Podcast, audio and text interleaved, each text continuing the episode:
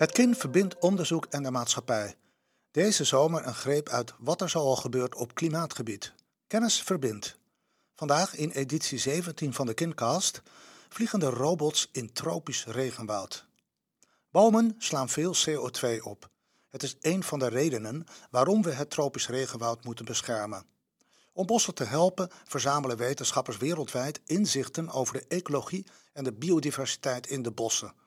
Dat kan onder meer door geluiden te verzamelen die er te horen zijn. Daar is een schat van informatie uit te halen. Dat is tijdrovend en intensief werk. Biologen klimmen soms in bomen van meer dan 50 meter hoog om daar dagenlang in het bladerdak hun akoestische instrumenten te bedienen. Daar heeft onderzoeker Salua Hamaza van de TU Delft nu een oplossing voor bedacht. Een lichtgewicht drone die neer kan strijken op boomtakken. De drone heeft een speciaal ontwikkelde audiosensor aan boord van slechts 2 gram, waarmee een breed scala aan geluiden opgenomen kan worden, van vogels die overdag actief zijn tot nachtelijke vleermuizen. Eerdere drones maakten het door luid ronddraaiende propellers onmogelijk om kwalitatief goede geluidsopnames te maken en bovendien zwegen veel dieren als ze het geluid van de drone hoorden.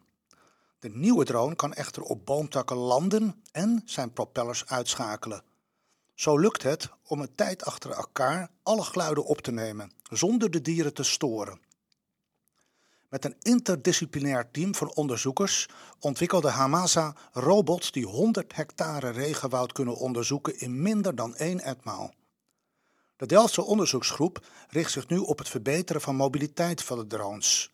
Denk aan drones met ledematen, die in bomen kunnen klimmen, nesten kunnen bouwen, bosbodems kunnen schoonmaken of monsters van bladeren, schors, water en grond kunnen verzamelen.